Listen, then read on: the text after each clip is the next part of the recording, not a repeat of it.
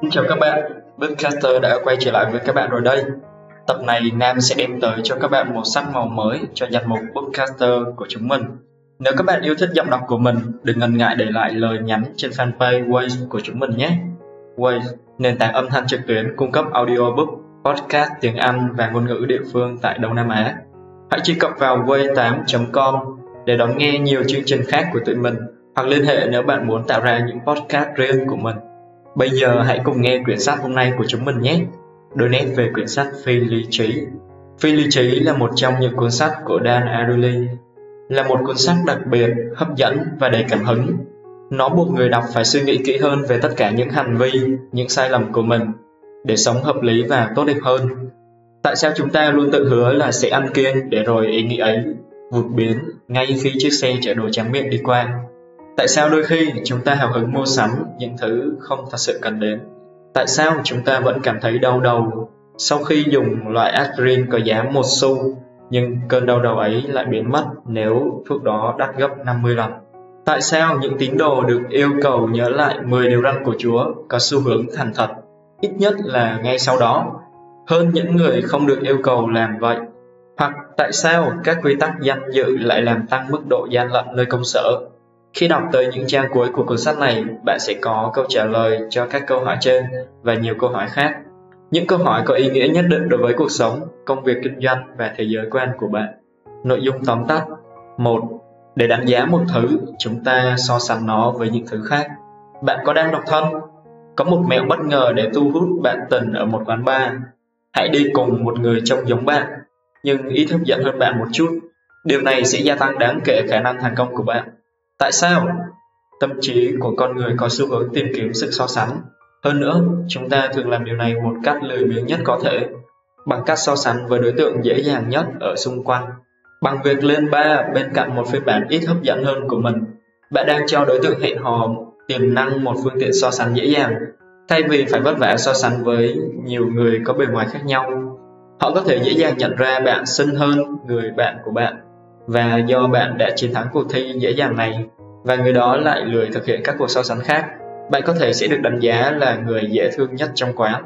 Xin chúc mừng! Chỉ đừng kể với người bạn kia lý do mà bạn mời họ. Khuynh hướng tương tự cũng áp dụng cho việc so sánh giá các sản phẩm. Và rất nhiều nhà quảng cáo đã lợi dụng nguyên tắc này bằng cách giới thiệu những sản phẩm như mồi, decoy product, đắt tiền để làm các món hàng trông có vẻ rẻ hơn khi so sánh vì vậy, một vài nhà hàng tinh ranh sẽ cố tình đội giá món ăn đắt nhất trên thực đơn, khiến khách hàng cảm thấy món ăn đắt thứ nhì rẻ hơn tương đối và lựa chọn món ăn đó. Mặc dù so sánh có thể giúp chúng ta đưa ra quyết định, nó cũng có thể khiến chúng ta gặp họa. Liên tục so sánh mức lương, quần áo hay xe hơi của mình với người khác sẽ làm bạn đố kỵ và luôn trong trạng thái không thỏa mãn với những gì mình có. Sau khi bán chiếc xe Porsche Boxer của mình, James Horn Đồng sáng lập của trang Hotomod.com nói rằng Tôi không muốn sống cuộc đời của những người sở hữu Boster bởi vì khi bạn có một chiếc Boster, bạn lại ước mình muốn một chiếc xịn hơn là dòng 911 và rồi bạn biết những người có dòng 911 ước gì không? Họ lại ước mình có một chiếc Ferrari. Hai, khi được nhận đồ miễn phí, lý trí của chúng ta bay đi đâu mất. Khó có điều gì có thể khiến mọi người cư xử phi lý trí như từ miễn phí. Ví dụ, Mọi người sẽ vui vẻ mang về những chiếc móc chìa khóa miễn phí từ các hội thảo dù không bao giờ dùng đến hoặc hai sản phẩm họ không cần đến chỉ bởi vì sản phẩm thứ ba được phát miễn phí. Miễn phí không chỉ là một mức giá mà còn là một kích thích không cảm xúc mạnh mẽ, gần như không thể cưỡng lại. Hãy xem một nghiên cứu về những thỏi sô-cô-la. Mọi người được chọn giữa thanh Lin ngon lành với giá 15 xu hoặc thanh Hershey Kissy trông ngon lành với giá 1 xu đa số 73% chọn thanh lên. Nhưng bạn nghĩ điều gì sẽ xảy ra nếu giá được điều chỉnh xuống còn 14 xu một thanh lin với giá không xu miễn phí?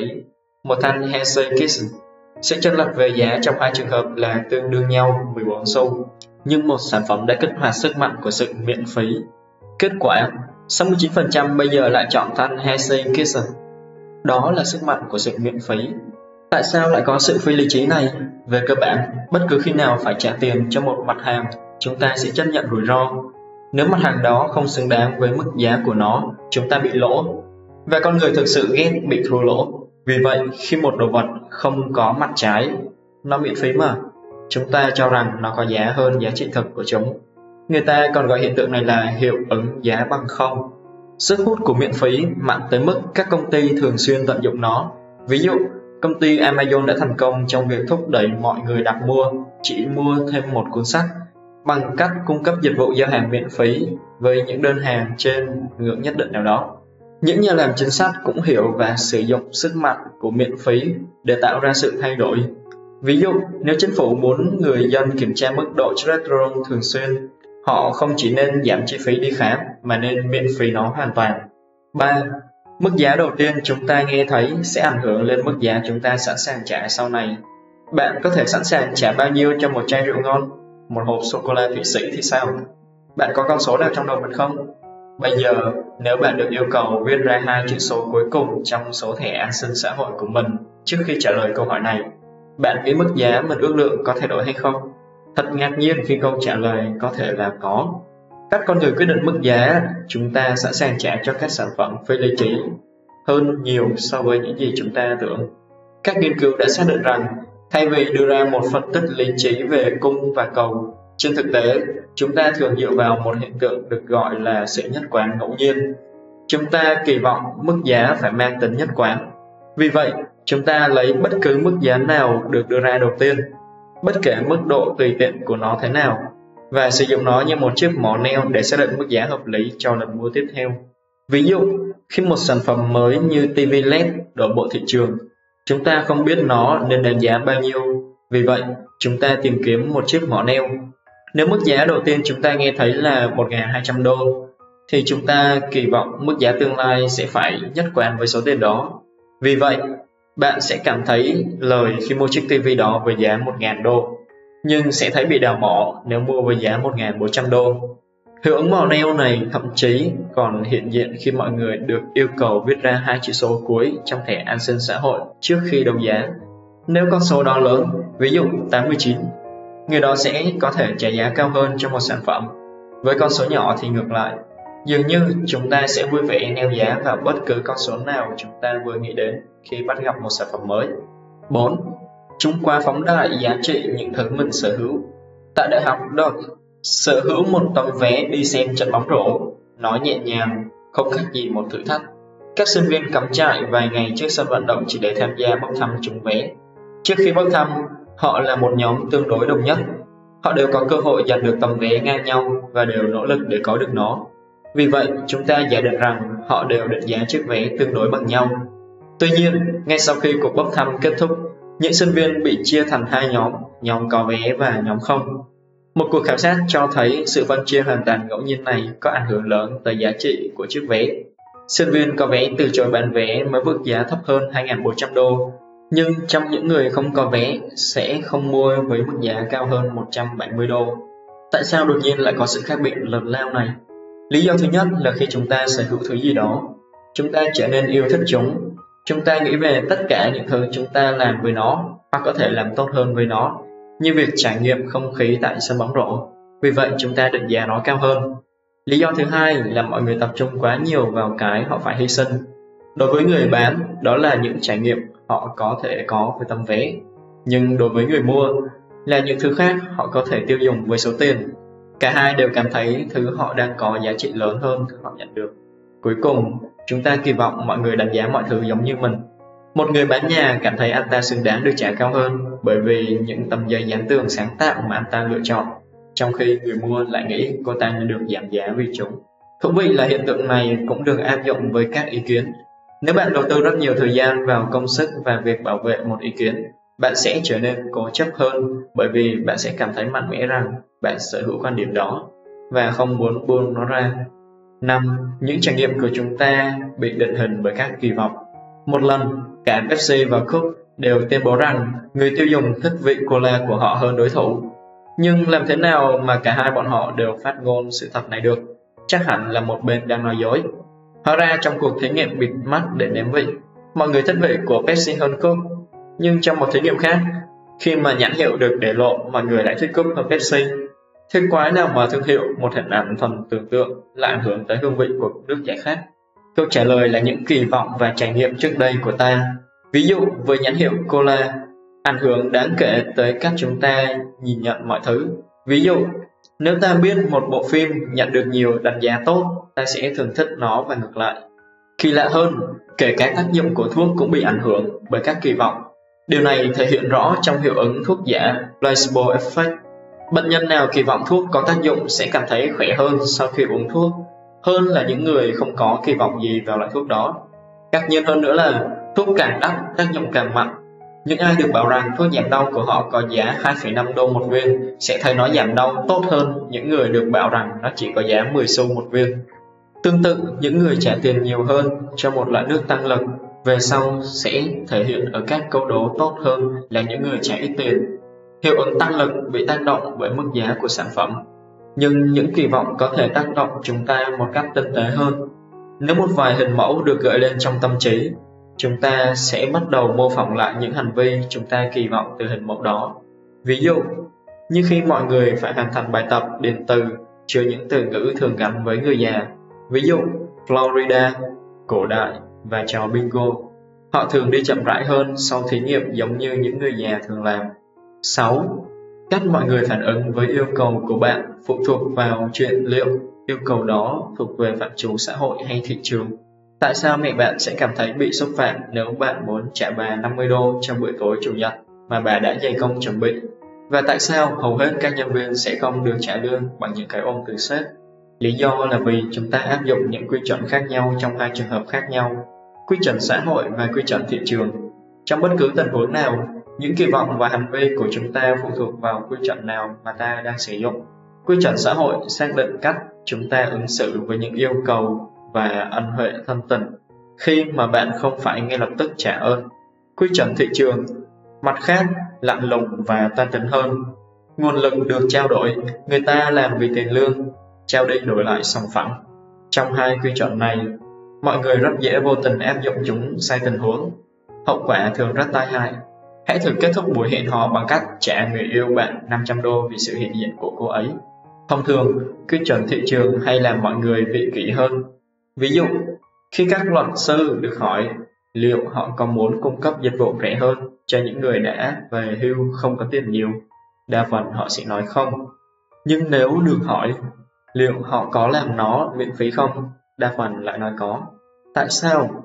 Lẽ ra kiếm được chút tiền còn hơn là không kiếm được đồng nào chứ? Câu trả lời là khi trả luật sư số tiền công nhỏ, lời yêu cầu giúp đỡ sẽ thuộc về quy chuẩn thị trường và họ sẽ coi khoản tiền đó hoàn toàn không đủ. Nhưng khi được hỏi làm công việc đó miễn phí, quy chuẩn xã hội được áp dụng và lời đề nghị có vẻ chấp nhận được. Bài học rút ra là khi bạn yêu cầu ai đó Hãy suy nghĩ kỹ càng xem nó thuộc về quy chuẩn gì.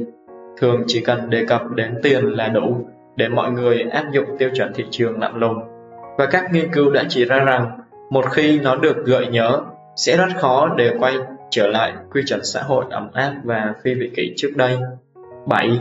Mọi người rất dễ dối trá nhưng không đến mức gian xảo.